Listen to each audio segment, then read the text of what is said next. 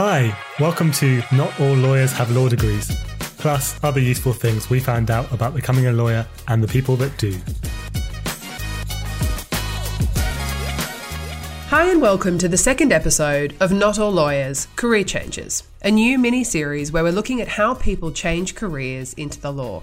Today, I'm joined by Rachel Bell, who's still on her journey from running a construction company to becoming a lawyer and isn't always finding it easy. At the moment, Rachel's working as a paralegal, juggling studying, financial pressures, and being a parent. And just to make it all the more complicated, she's found herself caught in the middle of the change from the LPC to the SQE.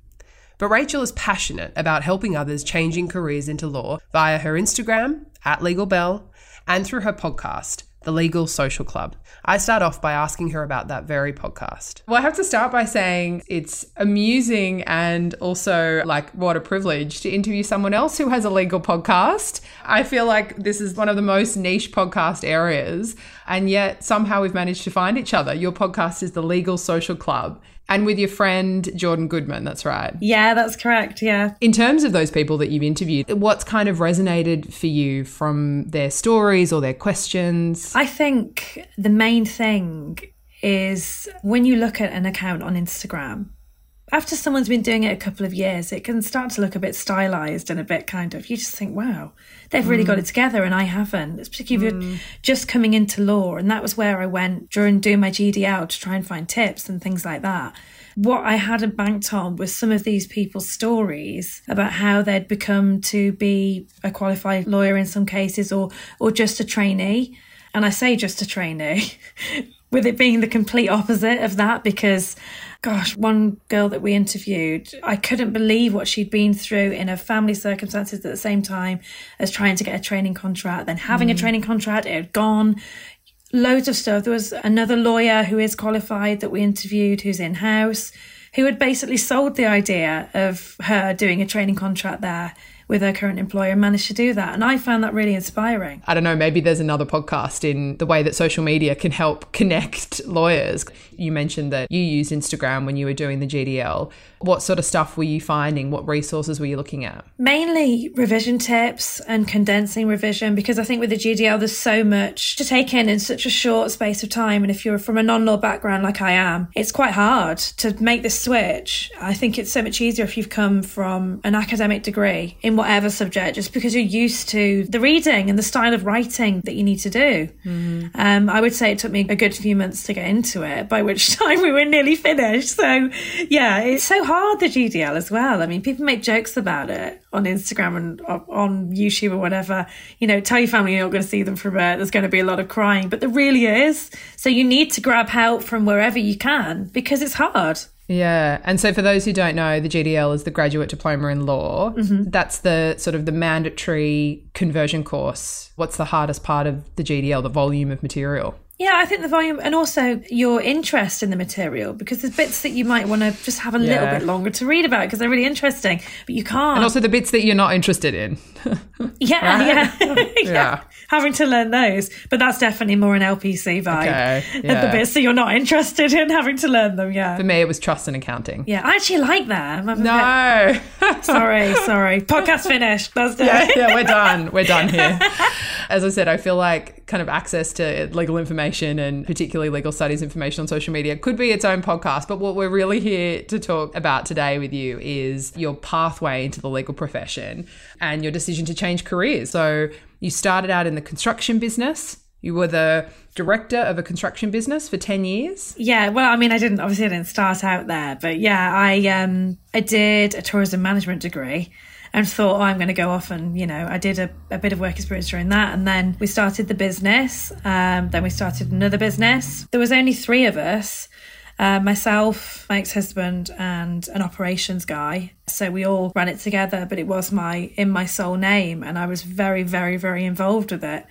And I think that's a good thing finally, I feel like I'm in a place where some of that experience is becoming useful because if you're me from someone like me or whatever from, I don't know, Yorkshire or somewhere that's outside London, and you are looking to go into law, it's very, very London centric. It's very city this, city that.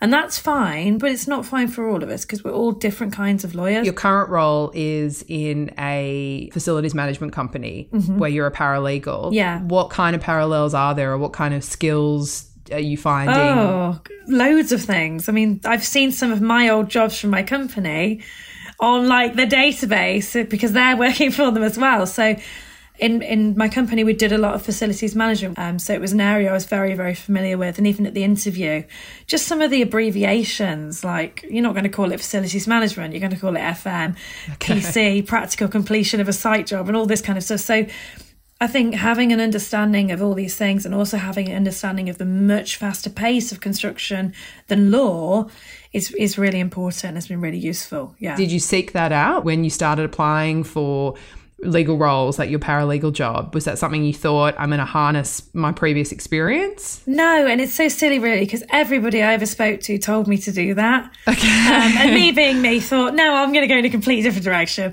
and uh, I'll just see what happens. And I, I had my eyes set on city things and all the rest of it as well, but kind of northern city things.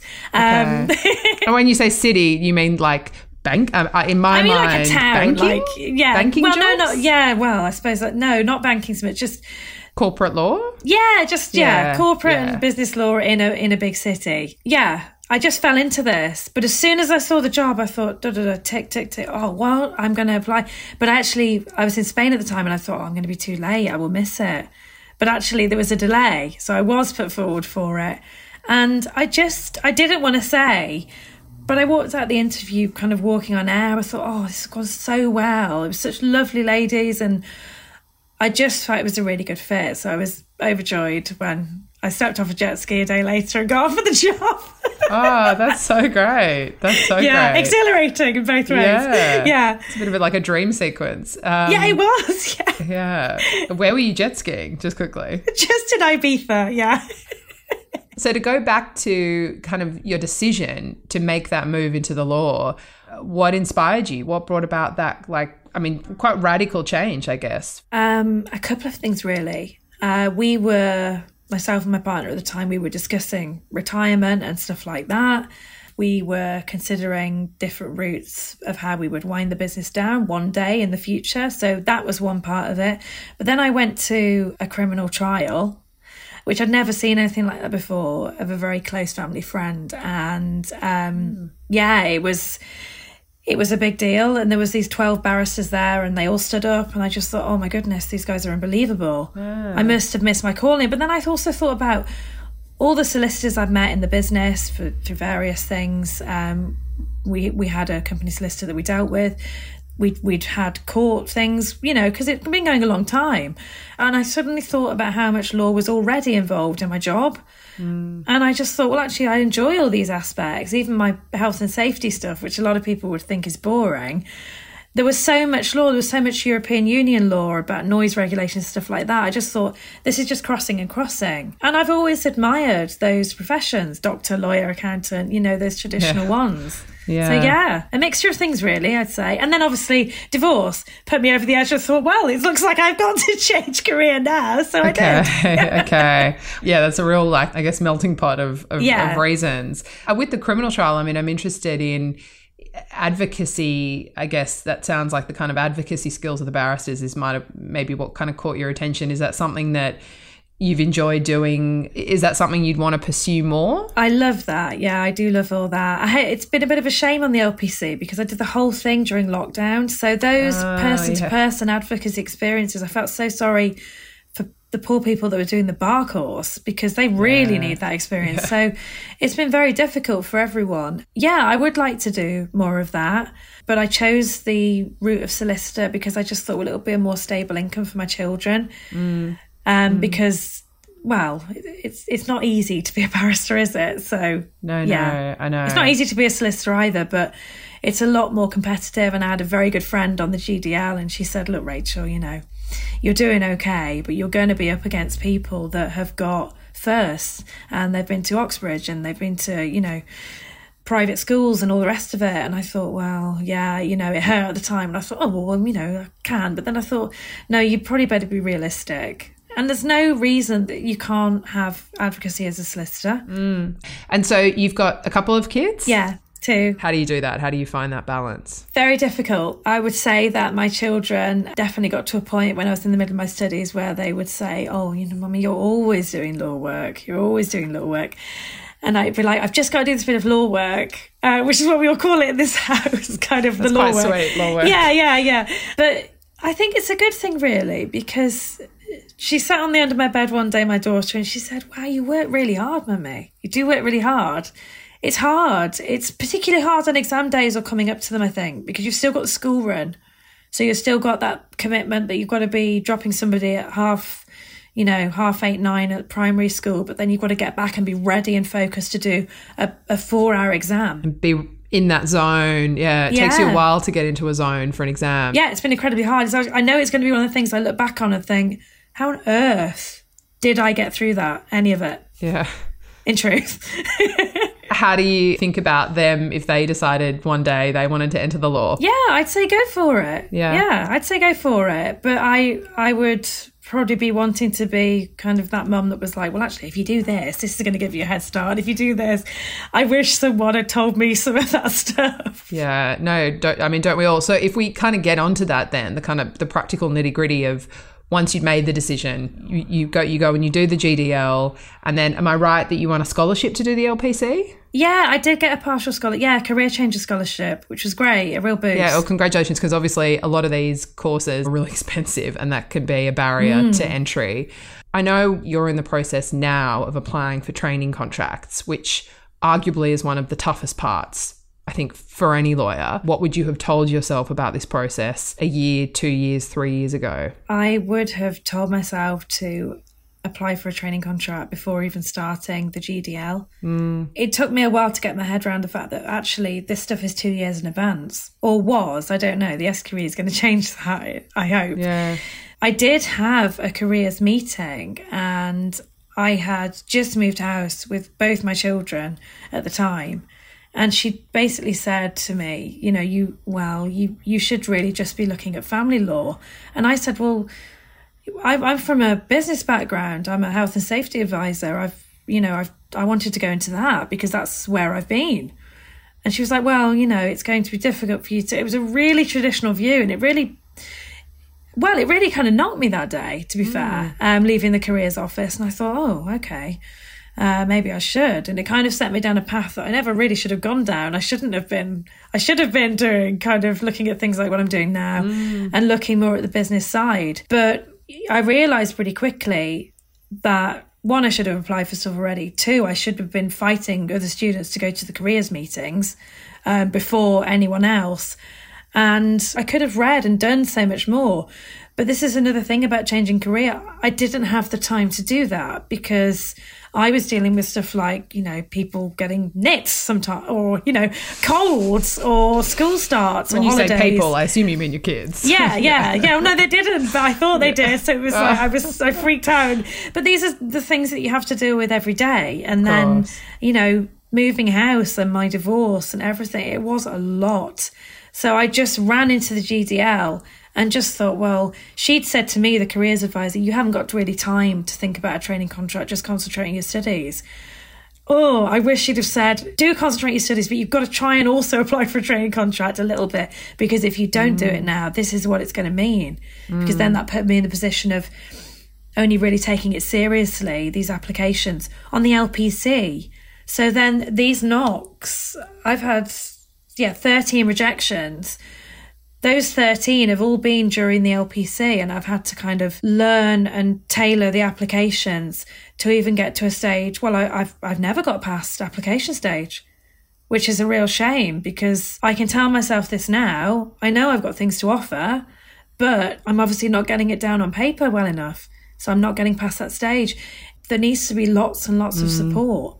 What do you think that should look like? I think there should be a specific, almost a module on applying for these things. I really do, because it's kind of almost taken as read that you're going to go in like people from a more privileged background and I, kn- I know that they'll go and visit those type of schools but they wouldn't have visited my school mm. do you see what i mean if they Yeah. have gone to Yeah, a yeah, private yeah. school and i've got nothing against anyone that's gone to private school that's great but obviously for us coming in that haven't had that background, you could do with a module on it. And I mean, in fact, everybody could, to be honest, because I think most people have been rejected. It's only the very, very few that haven't at least had a couple. Like, how do you continue to, to be resilient? How do you continue to invest in the law when it can be really tough? If I'm honest, at the moment, because my daughter wasn't very well and I had to move some of my LPC exams, I have decided to sit this cycle out because okay. I know how much it's going to upset me, how much it's going to be disheartening.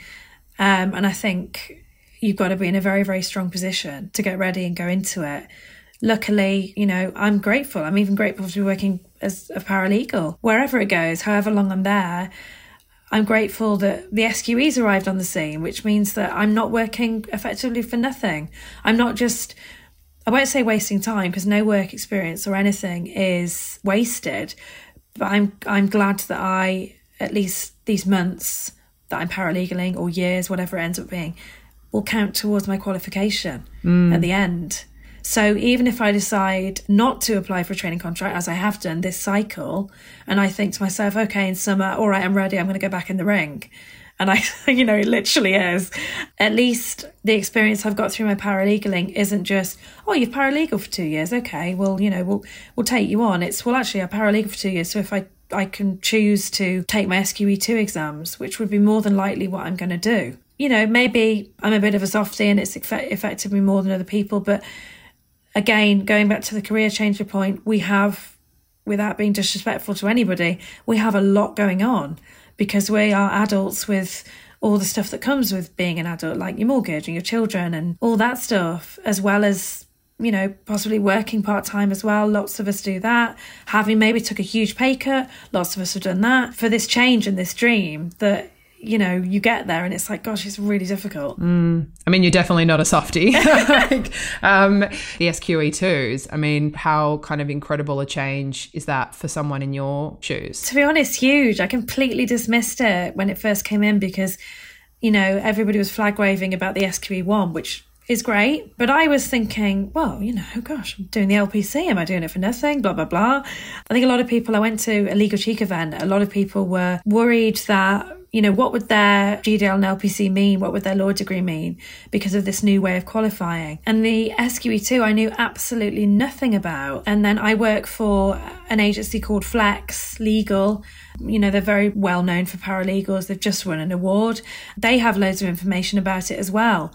And then through reading it and through things being published on the SRA website, Solicitors Regulation Authority, yeah, just remember. Thank you for that. Yes. yeah, I started to think, right, okay, well, uh, good. I can still qualify what they would call through the LPC route.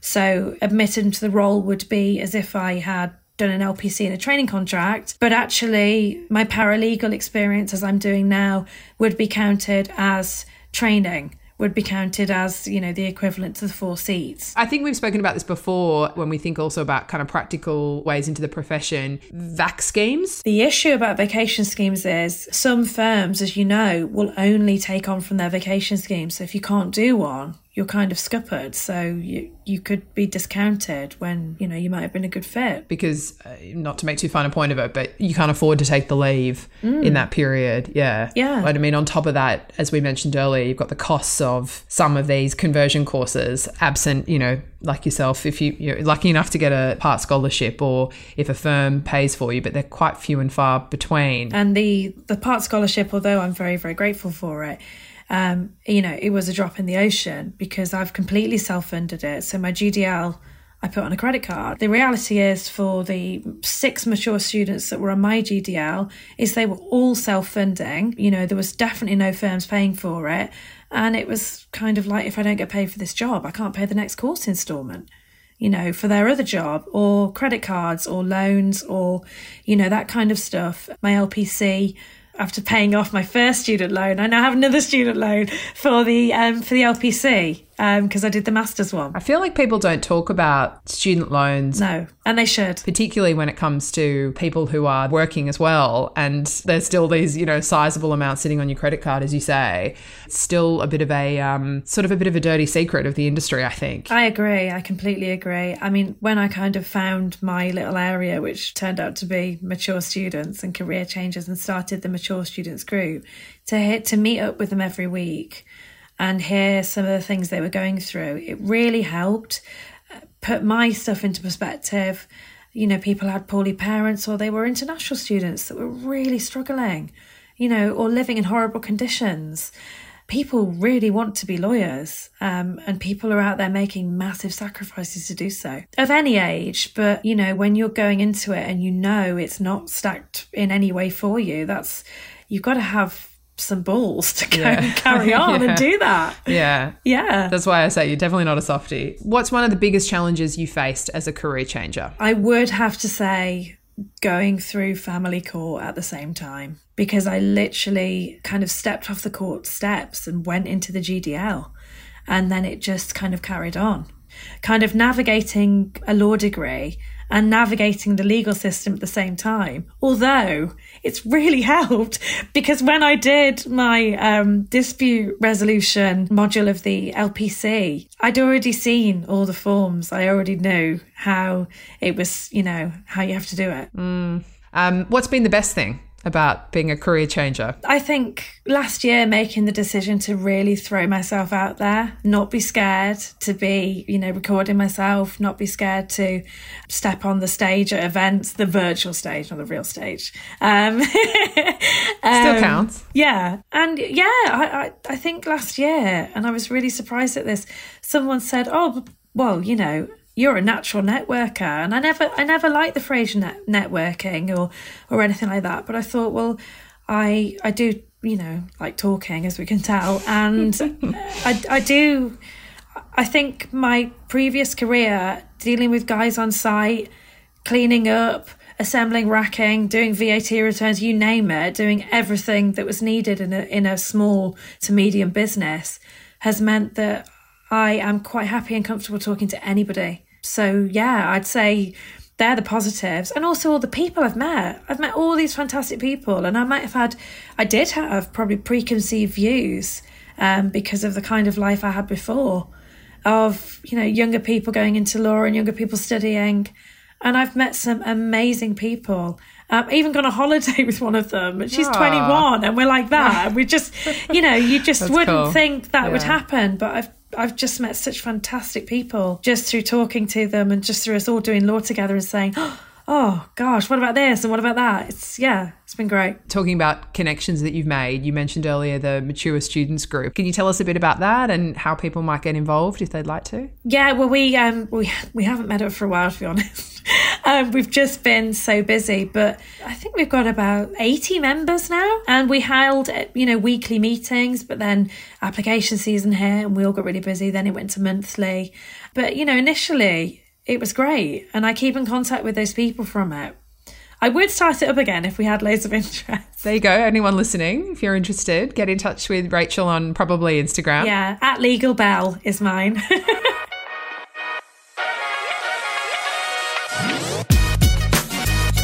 That was paralegal, podcast host, and much more, Rachel Bell. And I'm joined now by my colleague, Joanna Pryor. Hi, Joanna. How you going? Hello, I'm good. How are you? I'm good, thank you. So, Joanna, you're a, a legal trainee in BBC Legal, working at the moment in the intellectual property team. How are you finding that? I absolutely love it. Yeah? Yeah, well, it's a brilliant, friendly team, very welcoming, as you will know. And the work is really varied and really interesting. So, yeah, I'm really lucky. It's great fun. Oh, that's awesome. Um, and this is your first seat in BBC Legal. So the idea is that as a legal trainee, you rotate through different teams in, in legal. Is that right? Yeah, that's right. So I think the BBC structure is quite a common structure in the industry. Mm-hmm. So it's a two year training contract, and that's typically divided into four. So four six month placements in effect with different teams. And you're studying at the same time? There are small bits of studying to be done, mm-hmm. which mm-hmm. actually I didn't realize until I started.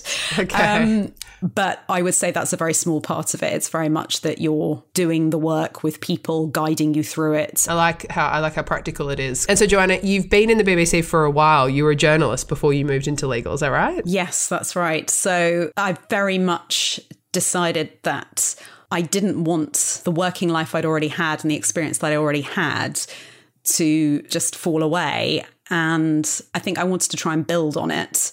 And also, when I was thinking, well, I'm I'm an older candidate, so mm-hmm. when I'm going to be competing for training contracts, jobs in the future, what is it that I can offer if I'm up against you know, young candidates coming out of Oxbridge. And obviously, the thing that I've got is my media journalism background. Hmm. I mean, that clearly is something that really resonated in my conversation with Rachel as well, right? That there are strong parallels, yeah, in the work that she had been doing in the construction industry and now in her, her role as a paralegal at a facilities management company.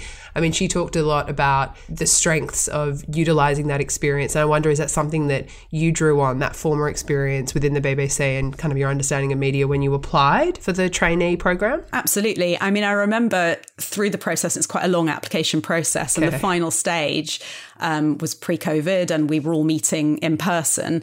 And I remember being in that room with all the other candidates who'd got through to that final round. And I really suddenly felt like a journalist amongst lawyers. It was really quite peculiar In what way? because I had almost arrived at that point from a different end. Yeah, okay. I, at that point, actually, complete opposite to Rachel, I hadn't sat in a single law lecture ever. So I was lucky in that I was doing things the right way round, it turned out, by applying for a training contract before going to university.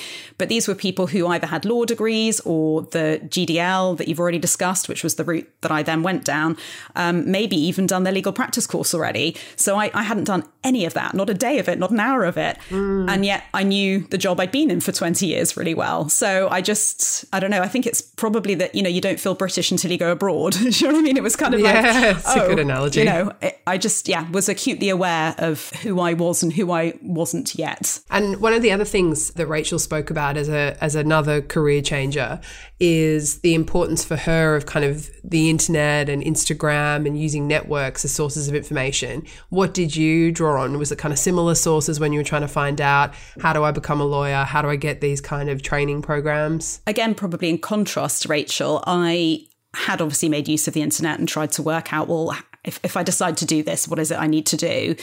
I found it actually very confusing. It wasn't clear to me with what I was reading, what I had to do. It wasn't clear It is all me. very confusing. it's very confusing to me as well. Yeah. and it wasn't clear to me what I could get funding for and what I couldn't get funding for. So actually, it was talking to real people that clarified things for me. Started off by speaking to friends who were in law, but obviously, you know, they're friends of my age, so their information was out of date. And then I was very, very fortunate because while I was trying to work this all out in my head, I thought actually work experience is probably going to help me to decide if this is really what I'm going to do and commit to.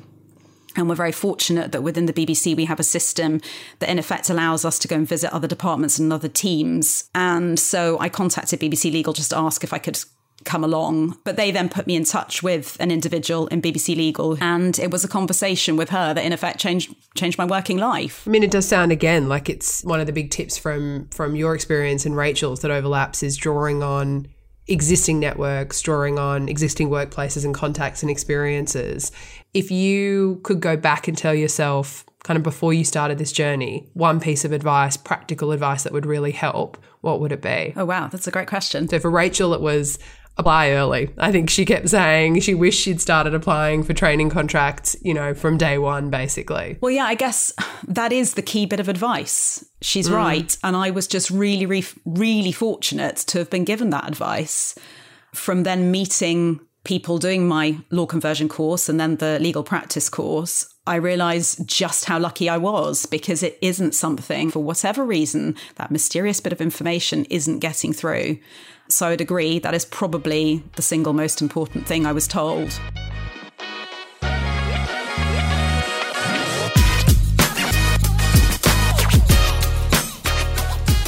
Rachel mentioned career changer scholarships in our interview there, and the University of Law now offers a number of full scholarships and awards for career changers. So do check out their website. There's a link in our show notes. If you're confused about the SQE, like me, and how it fits in with your change of career, I highly recommend our episode with Victoria Roper, which explains it all really, really clearly. Find that by searching Victoria Roper, the SQE explained. And finally, not unconnected, Siobhan Taylor Ward, who you'll recall I interviewed in our first series, has been in touch to tell us about the launch of a grant scheme to fund those looking to get into legal aid and social welfare law through the SQE. The closing date for the first round of applications is the 17th of January 2022. We've posted all the relevant links again in our show notes. We'll be back with a few more Career Changer episodes as part of these new series, so do keep an eye on the feed. You can find more episodes on Apple, Spotify, Acast, and everywhere you find good podcasts. Make sure to like, review, and subscribe so you don't miss out on all our new episodes.